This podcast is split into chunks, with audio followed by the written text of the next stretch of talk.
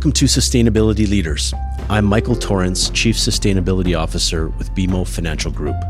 On this show, we will talk with leading sustainability practitioners from the corporate, investor, academic, and NGO communities to explore how this rapidly evolving field of sustainability is impacting global investment, business practices, and our world.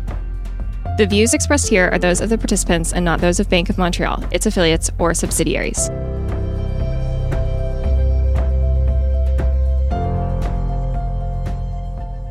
Today, we have a special episode from BMO's In Tune podcast that aired on October 28, 2022. In Tune features equity research analysts from BMO Capital Markets and explores key emerging themes, trends, and issues which are important to our institutional clients globally. Today, Camilla Sutton, Managing Director in our BMO Equity Research Group, is joined by Doug Morrow, BMO's Director of ESG Strategy, to go over the key findings from the department's recent launch of ESG coverage for the base metals and diversified mining industries. Let's take a listen. How does the mining industry think about ESG, and how is the sector doing in terms of making progress across environmental, social, and governance issues? Today, I'm thrilled that we're joined by Doug Morrow, Director ESG at BMO Capital Markets, for a deep dive into the ESG landscape in mining.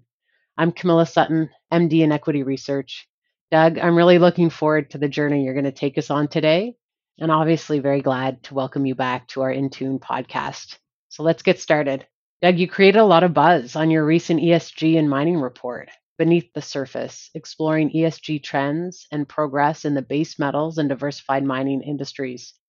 Can you talk to us a little bit about the report and how it all came together? Sure. Thanks very much, Camilla. So, as part of our strategy, we're rolling out just in terms of background, ESG coverage on all 900 or so stocks that we cover as a research team. And with the 25 companies that were included in this report on base metals and diversifieds, we're now at about 300 tear sheets across our full coverage, which is to say that clients can access our research platform. And in addition to complete fundamental analysis, they can also now get an ESG tear sheet for these 300 companies that shows how companies are performing on relevant ESG KPIs for their industry and noteworthy practices that management teams have implemented to manage their ESG risks and opportunities. So I just wanted to put that out as, as background. Now, as for the mining report, this was the 15th report that we've done. And I would say by far it took the most planning and preparation of any that we've done so far, partly because we were working with five covering analysts, so the, the mining analysts, uh, to get this report out the door.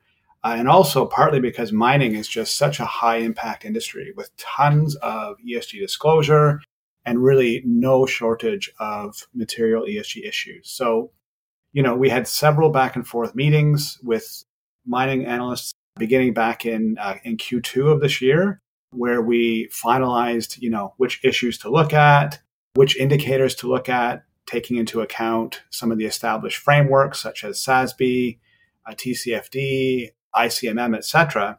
And we also sprinkled in our own intuition about where you know the market's going and, and what the buy side's looking for. So it took a lot of time. It, it took weeks even simply to decide which denominator to use to normalize company performance on some of these metrics, for example, greenhouse gas intensity.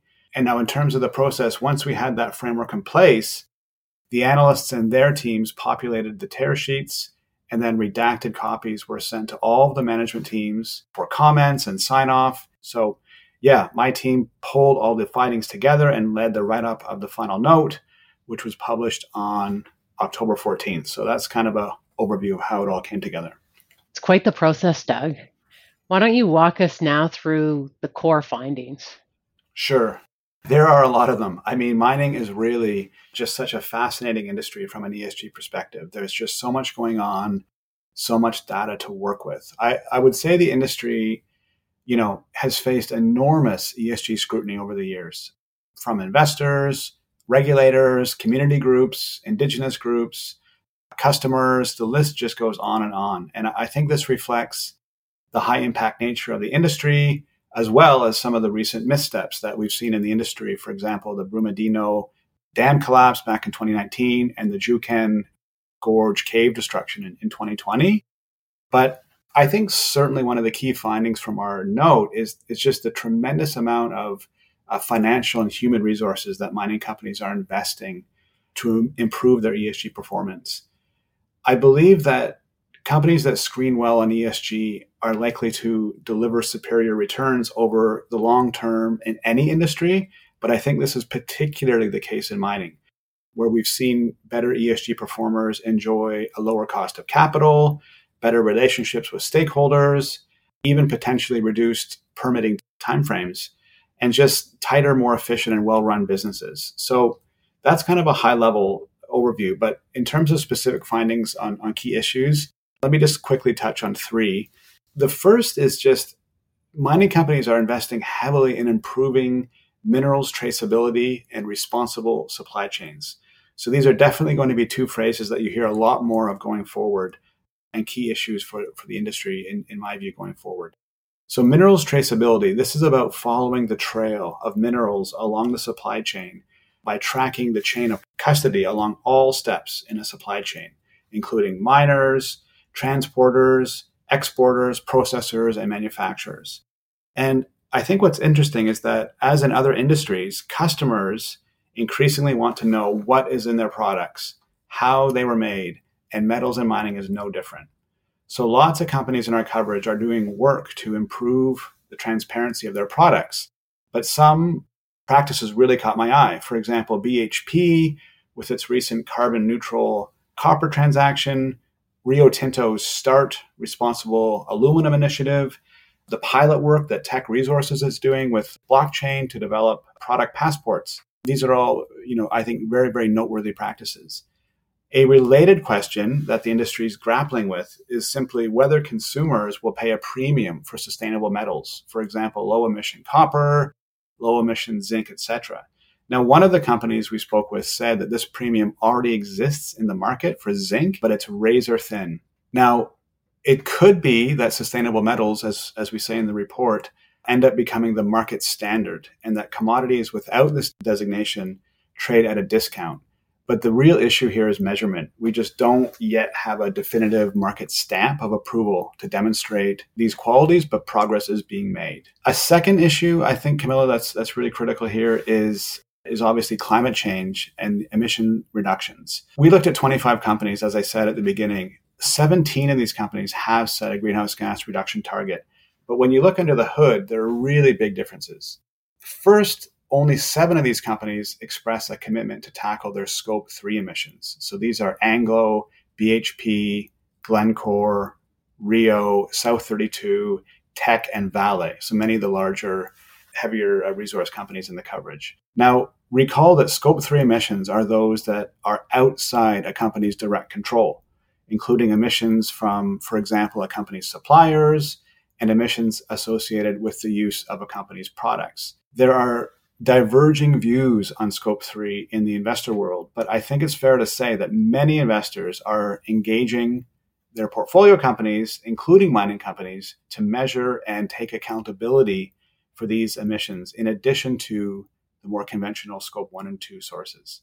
I would also say that among these seven that have expressed a commitment to tackle scope three, really only two, Glencore and Vale, have what I would consider a measurable scope three target. For example, a specified percentage reduction over a defined time period. But still, I think that all seven of these companies are really demonstrating industry leadership by making a commitment to tackle scope three.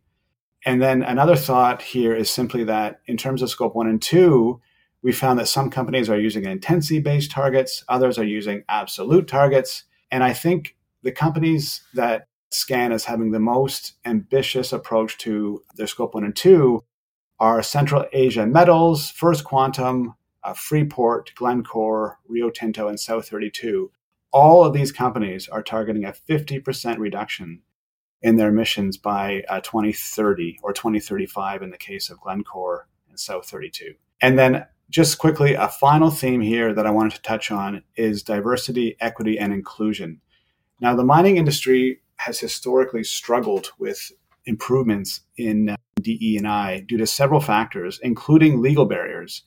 as surprising as many of us might find it, there are some countries where women are prohibited from working underground, believe it or not. So we found that the industry as a whole, you know, despite some of these legal barriers and other factors, has, has made headway in improving diversity in recent years. At almost every company in our coverage among these 25, the percentage of women in the workforce has trended up over the last three years. And the most significant increases came at Antofagasta, where today 17% of their workforce consists of women. That's up from 10% a few years ago. And BHP, where the percentage has increased from, from 26 to 32. So, yeah, that's kind of some high level thoughts on some of the core issues. Doug, there's so much in what you just said that surprises me and has me thinking about other questions. But maybe I could sum it up easily with asking you the question What surprised you most as you did the work and wrote this report? Yeah, it's true. There, there really was a lot, a lot to go on. And a lot of things stood out for me for sure. But when I really reflected on what surprised me the most, I would say it was probably the use of ESG pay links. So this is shorthand that we use at BMO for mechanisms that link executive comp with progress against corporate ESG goals. Now, these mechanisms have become quite topical in the ESG world and they've been around for many years. But when they first came out, when I took a look at them, there was a real lack of clarity about how they worked. For example, you know, what's precisely being measured here and, and how much compensation is being affected, etc. Many of the pay links in the early days were short on these details, but I have to say I was really, really impressed by the transparency that I saw with the ESG pay links in the mining industry. Most companies that have set them up, not all, but most, clearly lay out how they work. For example, as I said before, what percentage of comp is affected, precisely which ESG metric is, is being tied in, etc. And the most ambitious pay link, if you want to put it that way, is in place at Rio Tinto. So 35% of the short term incentive plan at, at Rio Tinto is driven by safety, specifically fatalities and injury rates and then a mix of social and climate measures on top of that. And something else that I found perhaps not surprising but interesting is that in many cases at these companies, a single fatality will nullify the entire contribution of the ESG pay link for the executive team. So I think it's really evident that mining companies are putting substantial emphasis on workplace safety. Such an important piece. So, talk to us then a little bit from an investor point of view. How do investors operationalize these findings? Well, I think they can apply the findings from this note in, in a few ways. I think from a portfolio construction point of view, I think the work that we've done in this note can help investors identify top performers on specific themes. For example, climate change, uh, water management, biodiversity, stakeholder engagement, etc. And this really lays the foundation for investors to take a thematic approach for ESG integration. For example, tilting their mining allocation towards companies with a superior water strategy or climate strategy, etc. And in our conversations with investors, we find that many are moving away from composite third party scores to more nuanced approaches. And I think this really aligns with the theme specific assessments that we take in our ESG analysis at BMO. And then the second way would be through engagement. So active ownership is really a crucial part of an overarching ESG strategy for investors. And what this note does is clearly shows what best practice looks like on all these issues and themes. And not only in conventional areas such as greenhouse gas reduction targets, but in emerging areas too, like biodiversity management, the ESG experience of board directors, etc.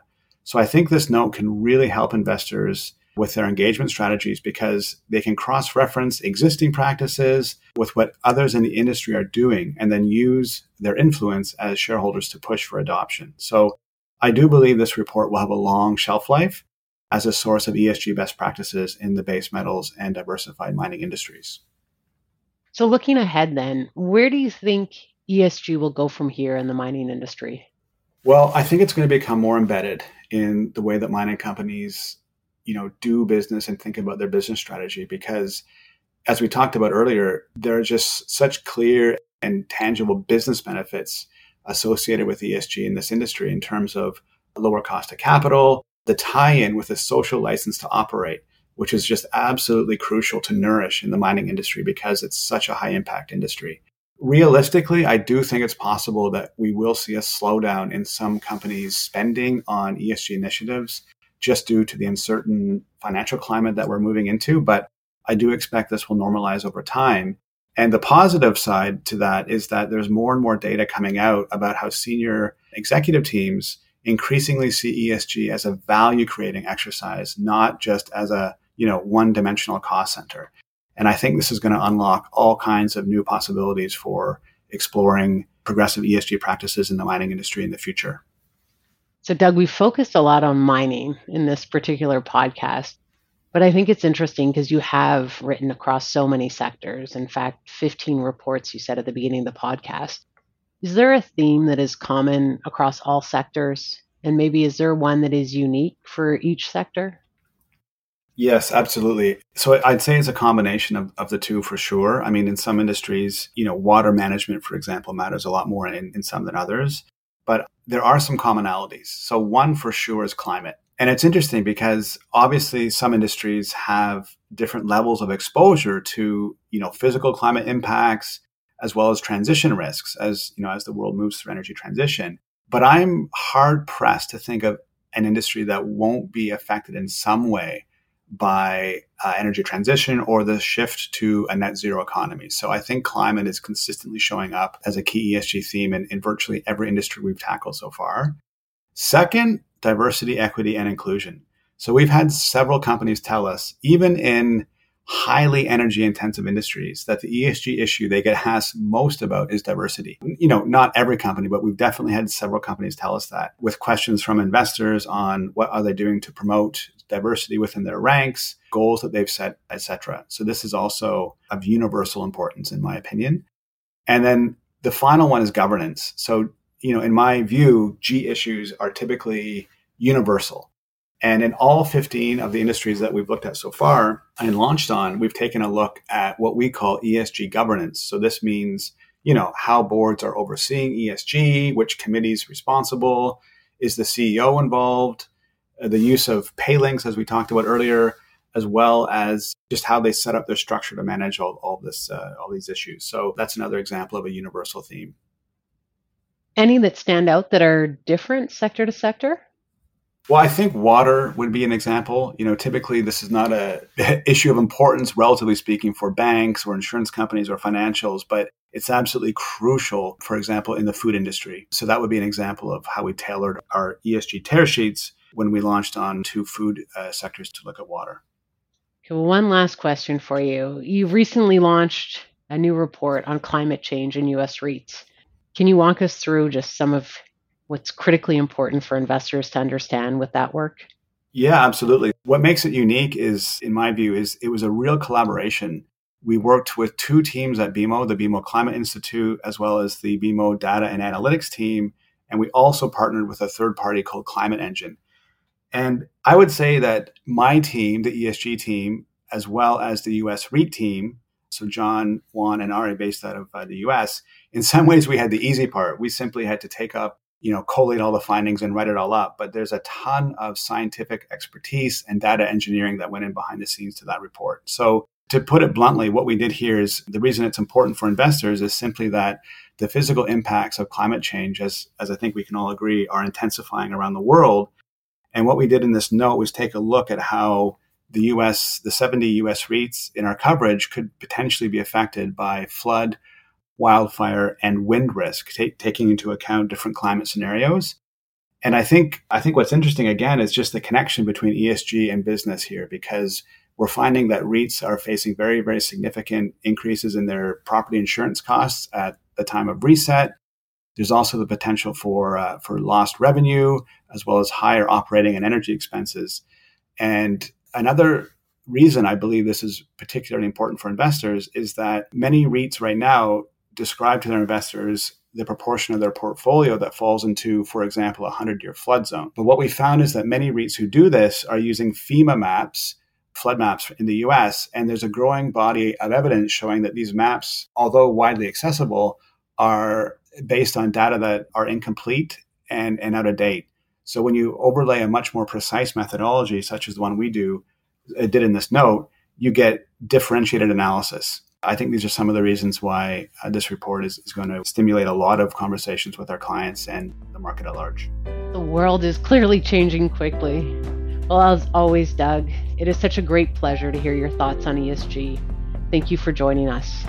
That was Doug Morrow, Director, ESG at BMO Capital Markets.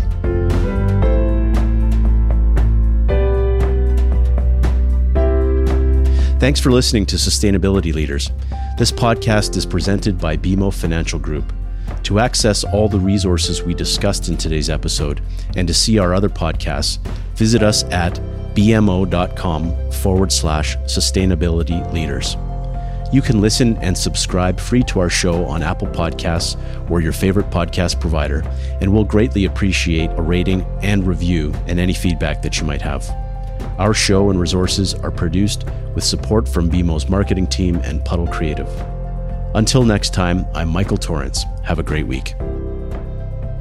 The views expressed here are those of the participants and not those of Bank of Montreal, its affiliates, or subsidiaries. This is not intended to serve as a complete analysis of every material fact regarding any company, industry, strategy, or security. This presentation may contain forward looking statements. Investors are cautioned not to place undue reliance on such statements as actual results could vary. This presentation is for general information purposes only and does not constitute investment, legal, or tax advice, and is not intended as an endorsement of any specific investment product or service individual investors should consult with an investment, tax, and or legal professional about their personal situation. Past performance is not indicative of future results.